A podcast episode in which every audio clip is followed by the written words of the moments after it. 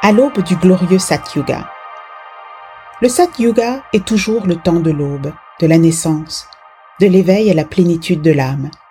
C'est un temps de lumière totale, sans la confusion des énergies qui existent lorsque le Treta Yuga se met à décliner, ainsi que tout au long du Dwapara Yuga et du Kali Yuga.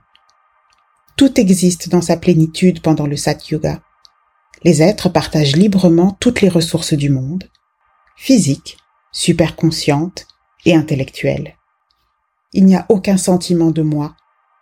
Pendant le Kali Yuga, les êtres seront pris dans leur propre sentiment de possessivité ou de séparation l'un de l'autre, une conséquence des changements dans le grand flux mental des yugas, tandis que les âmes deviendront prisonnières de l'évolution animale, puis humaine, le résultat d'un changement cosmique vers des états de conscience de plus en plus obscurs.